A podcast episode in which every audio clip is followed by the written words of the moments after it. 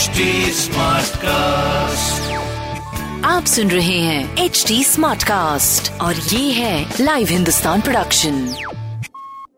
और जब हम पैलेटिव केयर की बात करते हैं तो पैलेटिव का मतलब ये है कि आपने मुझे रिलीफ देना है, मेरी क्वालिटी ऑफ लाइफ को इम्प्रूव करना है। तो सपोर्टिव एंड पैलेटिव केयर का उद्देश्य एक ही है कि मुझे जो भी लक्षण है, जो भी दुख है, चाहे वो मेरे शारीरिक दुख हैं, चाहे वो मेरे मानसिक दुख हैं, चाहे वो मेरे आत्मा के दुख हैं, चाहे वो मेरी सामाजिक दुख हैं, चाहे वो मेरे आर्थिक दुख हैं, तो मेरे दुखों का समाधान हो। सेहत है तो जिंदगी है। लव यू कहना है तो अपने आप से कहिए। सेहत और अच्छी जिंदगी के बारे में लव यू जिंदगी पॉडकास्ट में हम हर हफ्ते बात करेंगे सेहत से जुड़े अलग अलग विषयों पर। मैं जयंती रंगनाथन, हिंदुस्तान की एग्जीक्यूटिव एडिटर, बातें करूंगी हेल्थ से जुड़े एक्सपर्ट से और हम मिलकर बनाएंगे आपकी जिंदगी को थोड़ा सा हसीन और थोड़ा और आसान। लव यू जिंदगी। नमस्कार दोस्तों, लव यू जिंदगी के नए एपिसोड में आप सबका स्वागत है। मेरे साथ हैं doctor Suvarsha Khanna, founder and president of Dharamshila cancer foundation and research centre और साथ ही साथ director of Dharamshila Rahat medical centre. Doctor Suvarsha Khanna, आपका फिर से बहुत बहुत स्वागत है। आज के एपिसोड में हम बात करेंगे ऑल्टरनेटिव थेरेपी के बारे में, सपोर्टिव एंड पैलेटिव केयर के बारे में, क्योंकि ये भी बहुत जरूरी है। तो हम दो हफ्तों से तो कैंसर के बारे में बात ही कर रहे हैं। मुझे लगता है काफ़ी कुछ हमने, जो भी हमारे व्यूअर्स लिसनर्स हैं, उनके अंदर से डर भी कम कर दिया है। तो चलिए आइए थोड़ा केयर के बारे में भी बात की जाए। बहुत बहुत धन्यवाद, आपने मुझे फिर से बुलाया है। मैं इससे पहले कि आगे बढ़ूँ, आपके प्रश्नों का जवाब दूँ, तो मेरा एक प्रश्न है श्रोताओं से जो मुझे सुन रहे हैं पिछले दो एपिसोड से।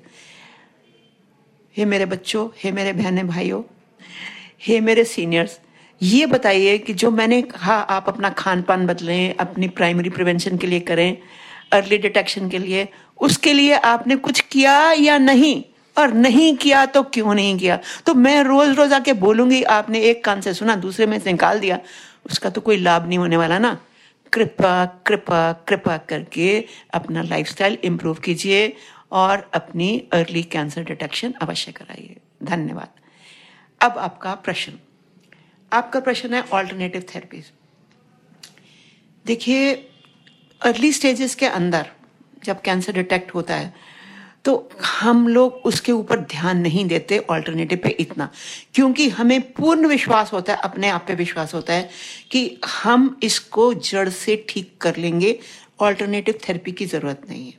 हाँ, आपको सपोर्टिव थेरेपी के लिए ये खाना है, वो खाना है, ये करना है, वो करना है, वो आप हमसे पूछेंगे, हम आपको क्या करना है क्या नहीं करना उसके बारे में राय दे देंगे। जैसे कि कीमोथेरेपी चल रही है तो आपको हम कच्चा खाना, कच्चे फल, ये सब खाने को परमिशन नहीं दे रहे, लेकिन कच्चा नॉर्मली तो हम खाने को कहते हैं ना। तो इसलिए वो सपोर्टिव थेरेपी, चाहे वो होम्योपैथी है, चाहे वो आयुर्वेदिक है, चाहे वो हमदर्द की है, कैसी भी है, उसमें साथ में ले जाने का जो क्योरेबल है उसमें कोई स्कोप नज़र नहीं आता, कोई स्कोप नज़र नहीं आता। फिर भी कोई करना चाहता है तो हम उसको मना नहीं करते, बता देते हैं कि कैसे करनी है कैसे। लेकिन वो हिट नहीं करता, जो भी इलाज हो रहा है, क्या उसके साथ ऑल्टरनेट थेरेपी कोई करे तो तो, तो इसीलिए हम कोशिश करते हैं कि हम डीमोटिवेट करें कि जब क्योरेबल है तो मत करो, क्योरेबल तो मत करो। अब आ गई आपकी सपोर्टिव एंड पैलेटिव केयर के ऊपर बात करें। सपोर्टिव, जैसे आप समझते हैं कि मेरे को कुछ भी है तो मुझे सपोर्ट करने के लिए आपने कुछ भी थेरेपी देनी है, कुछ भी केयर देनी है। और जब हम पैलेटिव केयर की बात करते हैं तो पैलेटिव का मतलब ये है कि आपने मुझे रिलीफ देना है, मेरी क्वालिटी ऑफ लाइफ को इम्प्रूव करना है। तो सपोर्टिव एंड पैलेटिव केयर का उद्देश्य एक ही है कि मुझे जो भी लक्षण है, जो भी दुख है, चाहे वो मेरे शारीरिक दुख हैं, चाहे वो मेरे मानसिक दुख हैं, चाहे वो मेरे आत्मा के दुख हैं, चाहे वो मेरी सामाजिक दुख हैं, चाहे वो मेरे आर्थिक दुख हैं, तो मेरे दुखों का समाधान हो। मेरे ही दुखों का समाधान ना हो, जो मेरे अपने प्रियजन हैं, जो मेरा ध्यान रख रहे हैं, उनके दुखों का भी समाधान हो।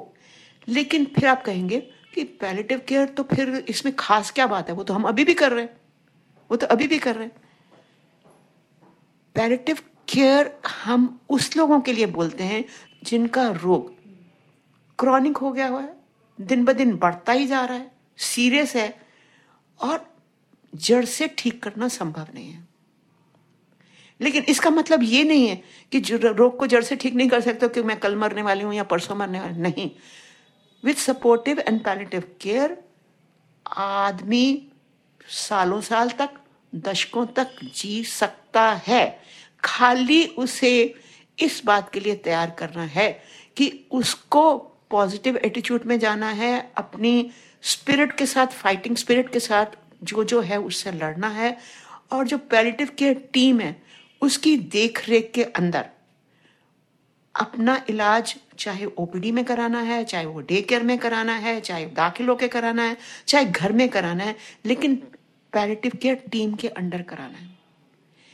अब आप कहेंगे कि पैलेटिव केयर के अंदर और जो मेन स्ट्रीम इलाज जहाँ पे होता है उसमें क्या फर्क है, वो फर्क समझाने से पहले मैं कुछ बताती हूँ आपको कि पैलेटिव केयर किन किन रोगों में हो सकती है। तो अभी तक हम कैंसर की बात कर सकते हैं। जी जी। तो कैंसर अगर लेट स्टेजेस का पहचाना जाता है, अर्ली का नहीं पहचाना जा सकता और जड़ से ठीक नहीं हो सकता, तो हमें पैलेटिव केयर की जरूरत पड़ती है। कैंसर के साथ साथ अगर मेरे फेफड़े के अंदर कोई भी ऑब्स्ट्रक्टिव डिजीज है, जो मेरे फेफड़े के अंदर की जो नालियां, हवा की नालियां हैं, उनको ऑब्स्ट्रक्ट कर रही है, उनको ब्लॉक कर रही है, एयर पूरी नहीं जा पा सकती और ये क्रॉनिक हो गई है और क्योर नहीं हो सकती, तो ये क्रॉनिक ऑब्स्ट्रक्टिव लंग डिजीज के लिए भी काम करते हैं। इसी प्रकार दिल की बीमारी है, एंड स्टेज पे आ गई है, मेरा शरीर ऑपरेशन के काबिल नहीं है, मुझे ऑपरेशन किया गया, मेरा ऑपरेशन हो नहीं सकता, या हो तो सकता है लेकिन मैं ऑपरेशन के लिए तैयार नहीं हूँ, लेकिन मेरे को सांस फूल रहा है, मेरे को धड़कन हो रही है, मेरी कमजोरी आ रही है, तो दुनिया भर के मेरे को लक्षण है, उससे तो मुझे मुक्ति चाहिए ना। फिर मेरा लिवर है, लिवर के अंदर मेरे को ये हो रहा है, मेरे को वो हो रहा है, तो लेट स्टेजेस ऑफ लिवर है। लिवर ट्रांसप्लांट की बात तो तब करें ना, पहले लक्षणों को तो दूर करें, और फिर लिवर ट्रांसप्लांट कितने लोग अफोर्ड कर सकते हैं, कितने नहीं कर सकते। फिर किडनी फेलियर है, बार बार डायलिसिस डायलिसिस डायलिसिस हार के कह दिया जाता है जी अब डोनर ले आओ, अब किडनी का डोनर कितने लोगों को मिलेगा। जब तक नहीं मिलता तो मेरी क्वालिटी ऑफ लाइफ तो खराब है ना, तो मेरे को उसको क्वालिटी ऑफ लाइफ को इम्प्रूव करना है, मेरे को सिम्टम्स को इम्प्रूव करना। इसके अलावा डिसेबिलिटीज है, जो सीनियर सिटीजन है वो अपना ध्यान खुद रखने के काबिल नहीं रहे, उम्र के कारण, या जोड़ों की कोई बीमारी लग गई है, रूमेटॉइड आर्थराइटिस हो गया, ऑस्टियोआर्थराइटिस हो गया है, दुनिया भर की बीमारियां हो गई हैं जिसके कारण वो अपने आप चल नहीं फिर सकते, तो ना वो अपना खान पान दे सकते हैं, ना वो बाथरूम अकेले जा सकते हैं, ना नहा धो सकते हैं, ना कपड़े पहन सकते हैं, तो उनकी डिसेबिलिटी है। तो उसको, डिसेबिलिटी को भी कैसे दूर करना है और उनको कैसे आत्मनिर्भर बनाना है, वो भी काम करते हैं। डिसेबिलिटी ये तो होगी बुजुर्गों की। अब मैं अच्छी भली थी, पेड़ से गिर के मर गई, सॉरी पेड़ से गिरी पेड़ से गिरी मेरी हड्डियां टूट गई। अब हड्डियां आपने जोड़ दी, हड्डियां तो जोड़ दी आपने, पूरी जुड़ी के नहीं जुड़ी, शायद मुझे पैरालिसिस भी हो गया हुआ है। अब आपने मुझे मोबाइल करना है, मैं बिस्तर पे जुड़ी हुई हूँ, आपने मुझे मोबाइल करना है, तो पैलेटिव केयर से आपको मोबाइल करना है। चाहे आप अपनी टांगों से चलें, चाहे आप क्रचेस से चलें, चाहे वॉकर से चलें, चाहे आप व्हील पर चलें, लेकिन आपको आत्मनिर्भर हमने बनाना ही बनाना है, ठीक है। इसके अलावा सेंट्रल नर्वस सिस्टम की बीमारियां होती हैं, और सबसे जो आम तौर पे होती हैं dementia, Parkinson disease, multiple sclerosis, strokes, paralysis. इसके अलावा भी और बहुत सारी सेंट्रल नर्वस की बीमारियां होती हैं, तो उसके अंदर भी इंसान बिस्तर पे जुड़ा हुआ है, उसको बिस्तर पे नहीं जुड़ने देना, उसको आत्मनिर्भर करके एक्टिव लाइफ में लेके आना। जितना भगवान ने जीवन दिया हुआ, दस का दिया है, पंद्रह का दिया है, बीस का दिया है, एक का दिया है, वो तो उसके ऊपर है ना। हमारा मकसद जो है, हम क्योर नहीं कर सकते तो कोई बात नहीं, हम जिंदगी बढ़ा नहीं सकते, लेकिन जिंदगी को सुखदायी बना सकते हैं, शांत बना सकते हैं। पॉजिटिव बात है डॉक्टर साहब। इसके अंदर अब हमने बताया कि ये होती क्या है और किस किस बीमारियों में आती है। अब ये पैलेटिव केयर दी कैसे जा सकती है। जिस वक्त भी रोगी हमारे पास आता है तो वो हताश हुआ हुआ होता है, वो सुन सुन के आया होता है बाकी अस्पतालों से, कुछ नहीं हो सकता, कुछ नहीं हो सकता, कुछ नहीं हो सकता, बस आराम करिए, घर में जाइए, बच्चों के साथ रहिए, खुशी से रहिए। अरे मैं खुशी से क्या सहते रहूँ, मेरा सांस फूल रहा है, मेरे दर्द के मारे बुरा हाल हो रहा है, मेरे से चला नहीं जा रहा, फूला नहीं, मैं खुशी कैसे रख सकती हूँ, मैं कैसे सुख रख सकती हूँ। तो ये पुराने ज़माने में तो इंसान को जैसे मरने के लिए छोड़ दिया जाता था, खाया नहीं गया, पिया नहीं जाता, कुछ नहीं किया जाता। फिर हम क्या करते हैं, जो ऐसा रोगी आता है हमारे पास तो मेन स्ट्रीम हॉस्पिटल वाले ने तो बार बार बार बार उसको दवाइयाँ देता गया देता गया देता गया और मरीज कहता रहा भाई डॉक्टर साहब थोड़ा सा फ़र्क पड़ा है, कुछ खास फर्क नहीं पड़ा। वो थोड़ा सा फ़र्क क्यों पड़ा है और पूरा क्यों नहीं पड़ा? जो पेन किलर हैं, जो हमारे शरीर की पेन है, जो जिसको लेके हम आते हैं, तो वो चालीस टू पचास परसेंट पेन तो हमारे रोग की वजह से है और बैलेंस जो पेन है वो मेरे इमोशनल डिस्टर्बेंस की वजह से है, मेरे साइकोलॉजिकल डिस्टर्बेंस की वजह से है, मेरी स्पिरिचुअल वजह से है, मेरी आर्थिक वजह से है, मेरी सामाजिक वजह से है। तो उसको तो कोई अटेंड नहीं करता, उसको तो अटेंड नहीं करता।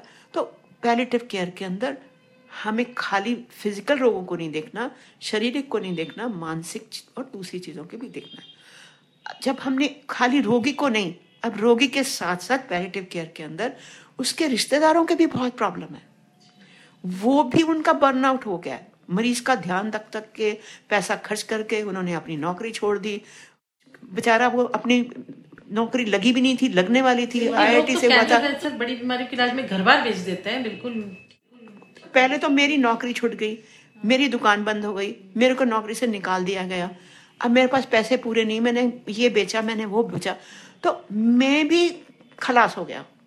तो खाली मरीज खलास नहीं हुआ, मैं भी खलास हो गया। अब जब तक तो हमने मरीज का ध्यान ही नहीं रखना, इनका ध्यान भी रखना है, दोनों का ध्यान रखना है। अब ये ध्यान हम कैसे रखते हैं?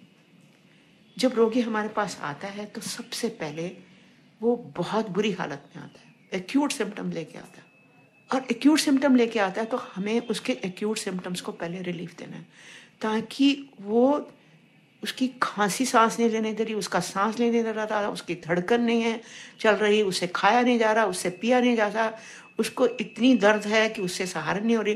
तो पहले तो चौबीस घंटे के अंदर अंदर उनका पीड़ा निवारण किया जाता है या उनके लक्षणों का निवारण किया जाता है। जब लक्षण आधे पचहत्तर ठीक हो जाते हैं फिर हम उनको कुरेद कुरेद के निकालते हैं कि कब शुरू हुआ, कैसे शुरू हुआ, क्या दवाई खाई, किससे फ़ायदा हुआ, किससे नुकसान हुआ, कैसा चला, किसने क्या कहा, किसने क्या कहा, वो सारा का सारा ब्यौरा लेते हैं। तो ये तो बीमारी का ब्यौरा हो गया। अब उनके मन का ब्यौरा लिया जाता है, उनको मन को टटोला जाता है कि उनको मन को क्या तंग कर रहा है, उनकी आत्मा को क्या तंग कर रहा है, उनकी शारीरिक प्रॉब्लम तो हुई है, आर्थिक क्या है, सामाजिक क्या है, वो प्रॉब्लम तंग कर रहा है। वो उनसे पता करते हैं, अलग से रिश्तेदारों से अलग से करते हैं। वो सब देखने के बाद हम एक जिसको कहते हैं कॉम्प्रिहेंसिव होलिस्टिक केयर प्लान बनाते हैं। उस केयर प्लान के अंदर हमें देखना होता है कि अब इस पैलिएटिव केयर के अंदर इस रोगी को पैलिएटिव केयर स्पेशलिस्ट की तो ज़रूरत है, क्योंकि वो सूत्रधार है, उसी ने यहाँ से शुरू करना है, उसी ने डिसाइड करना है कि अब मेरे को किसी और स्पेशलिस्ट या सुपर स्पेशलिस्ट को बुलाने की ज़रूरत है कि नहीं, मेरे को साइकोलॉजिस्ट को बुलाने की ज़रूरत है, मेरे को साइकेट्रिस्ट को बुलाने की ज़रूरत है, मेरे को जो है वो न्यूट्रिशनिस्ट की ज़रूरत है, मेरे को फिजियोथेरेपिस्ट की ज़रूरत है, मेरे को रिहैबिलिटेशन वाली की ज़रूरत है।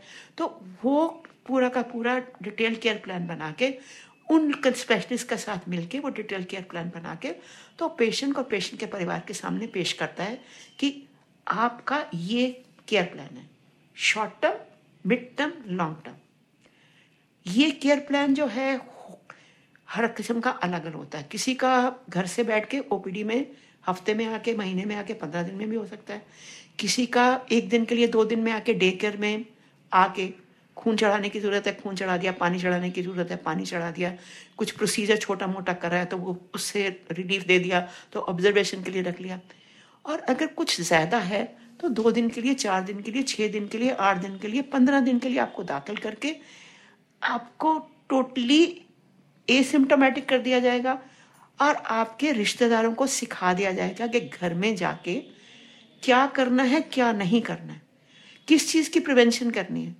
किस चीज़ की अर्ली आइडेंटिफिकेशन करनी है और किस चीज़ में लगेगा कि ये इमरजेंसी है। अब फोन करने की जरूरत नहीं, आप भागो और इमरजेंसी में ले। मेरा आखिरी सवाल आपसे इसी बात पे है कि कैंसर होने के बाद, सर्जरी होने के बाद, कीमो होने के बाद मरीज घर आ गए, रिकवर भी कर गए, तो घर वालों को उनके साथ कैसा बिहेव करना चाहिए और उनकी लाइफस्टाइल कैसी होनी चाहिए और उन्हें पॉजिटिव कैसे रखा जाए आज के माहौल में? आमतौर पे देखा गया है कि जब हम कैंसर की बात करें तो कैंसर रोगी को हम कहते हैं कि now you are asymptomatic, you are free of cancer, आपके अंदर कैंसर नहीं है, लेकिन हम चाहेंगे कि आप हमारे छह महीने में, एक साल के अंदर आके चेकअप करवाते रहे। चेकअप क्यों? वो इसलिए कि कोई भी बीमारी, हम कैंसर की बीमारी नहीं करेंगे, आपका एनुअल चेकअप होगा तो कोई भी बीमारी को उसकी अर्ली डिटेक्शन कर सकते हैं, तो अर्ली डिटेक्शन कर सके उसको जड़ से ठीक किया जा सकता है। तो आप कैंसर की चिंता को तो हटा दीजिए मन में।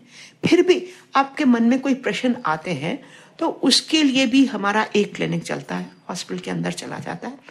तो उस क्लिनिक के अंदर आपके जो भी सिम्टम है, इमोशनल है, साइकोलॉजिकल है, सोशल है, वो आइए हम डिस्कस कर लेंगे उसके साथ और आपका बिना खर्चा किए हुए आपको उनके जवाब दे देंगे, तो आप उसके फॉलोअप में रहिए। डर लगता है, डर आइए, हम डर दूर कर देंगे। तो ये भी हमारी एक योजना है, उसके अंदर आपको ओपीडी में आइए, दिखाइए, बात कर लीजिए। क्योंकि जब आप क्योर हो चुके हुए हैं, हील हो चुके हुए हैं, तो कैंसर स्पेशलिस्ट तो आपको रोज रोज नहीं देखने वाला, लेकिन आपकी समस्याएं, कीमोथेरेपी के साइड इफेक्ट्स, रेडियोथेरेपी के side effect, post operative side effects है, उनके लिए आके आपको दिशा है, ये हमारा एक प्रोग्राम है, दिशा है कि हम आपको वो राह, सही राह दिखा सकते हैं कि आपने कौन से राह पे चलना है, उसमें आपको खर्चा नहीं लगता। ये हमारे कैंसर सर्वाइवर के लिए प्रोग्राम है, ठीक है।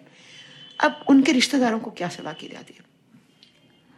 रिश्तेदारों की आम टेंडेंसी होती है कि उनको लगा कि ठीक तो हो गया है, लेकिन अभी इसको भी, जैसे होता है ना कि संभाल के, छुपा के, मतलब बचा के रखने वाली बात है, तो माँ बच्चों को कह देगी कि पापा के पास जाना नहीं, अपनी कोई प्रॉब्लम लेके अपने सेल्फ सफिशिएंट बनो, पापा को तंग नहीं करना, पापा इस बीमारी से मुश्किल से ठीक हुए हैं, उनको कुछ और टेंशन वेंशन देने की जरूरत नहीं है, और चुपके से बता देती है। ओके, अब वो जो हेड ऑफ द डिपार्टमेंट है उसने सारी उम्र फैमिली के डिसीजन लिए, चाहे वो फाइनेंशियल हैं, सोशल हैं, चाहे हेल्थ के हैं, कुछ भी डिसीजन सारी उम्र ले लिया, और सडनली उसको छः आठ महीने के अंदर लगता है घर में ये समस्या हो गई, मेरे को किसी ने बताया, मेरे को कुछ पूछा ही नहीं, तो उनकी डिग्निटी को चोट लगती है, उनकी डिग्निटी को चोट लगती है तो वो डिप्रेशन में चले जाते हैं। तो ये रिश्तेदारों को करना है कि अब उनको तुम नॉर्मल ह्यूमन बीइंग समझो, जो बीमारी से पहले थे वैसे ही करो, तो उनके साथ वही आपका बर्ताव होना चाहिए जो शादी से पहले, हंसता, खेलता, गाता, घूमो फिरो, गाओ, नाचो, जो मर्जी करो, कुछ रोकथाम नहीं है। अगर रोकथाम होगी तो अगले एनुअल हेल्थ चेकअप में बता देंगे कि ये करना है, ये नहीं करना।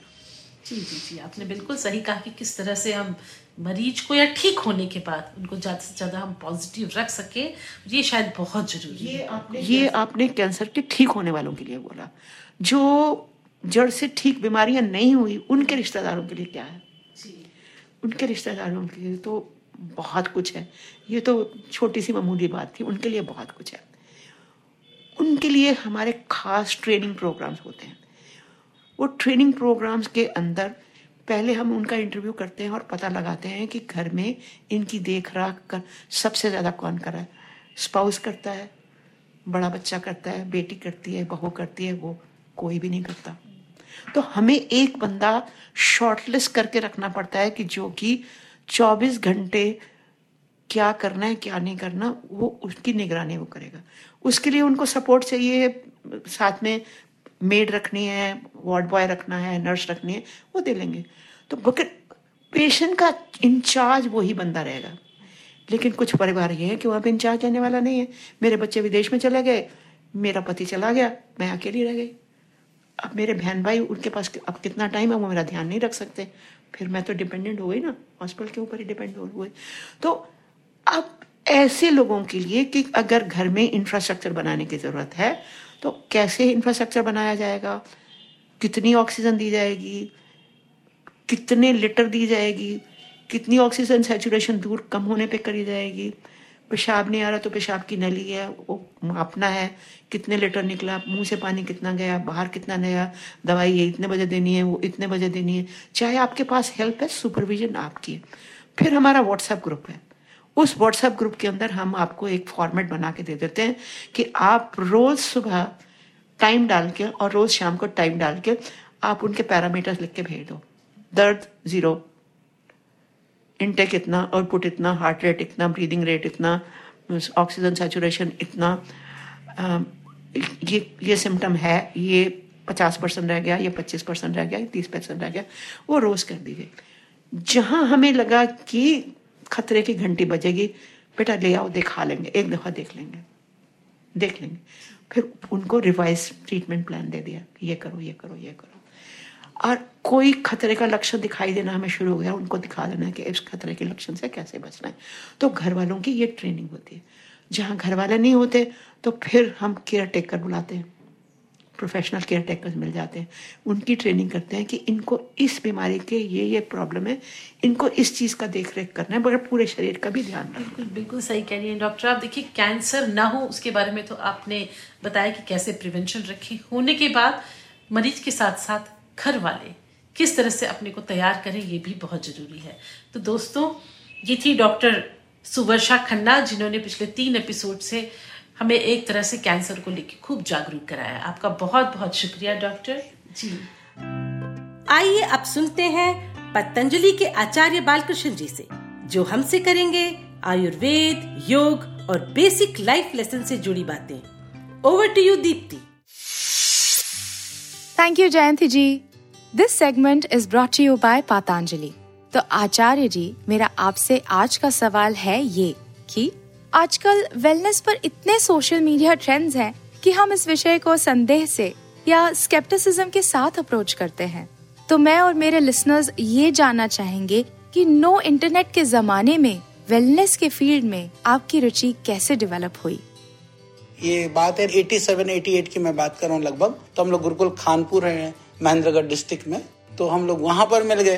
तो फिर उसके बाद में पूज्य स्वामी जी की थोड़ी सी रुचियाँ थोड़ी अलग टाइप थी, बेसिक मूलतः तो वही था, उनके अंदर भी यही साधना और शास्त्र विद्वता पढ़ने के लिए लगा। फिर मेरी घूमने की थोड़ी सी प्रवृत्ति ज़्यादा थी, फिर हम वहाँ से फिर बनारस चले गए, फिर हम यहाँ गए वहाँ गए, घूमते रहे। तो जैसे कहते ना, धक्के तबीयत से खाई। एक तो होता कि जिंदगी धक्के खिलाता किसी को, किसी को इच्छा से धक्के खाता हो। तो हमने जितने धक्के खाए इच्छा से ही खाए, किसी ने धकेला नहीं। धकेलने के बाद तो हर हर गंगे सभी कर लेते हैं, पर हमने अपनी मर्जी से करी। अगर आपको आचार्य बालकृष्ण के साथ की गई बातचीत इंटरेस्टिंग लगी हो तो पतंजलि वेलनेस पॉडकास्ट को सुनने के लिए log on to H D smartcast dot com.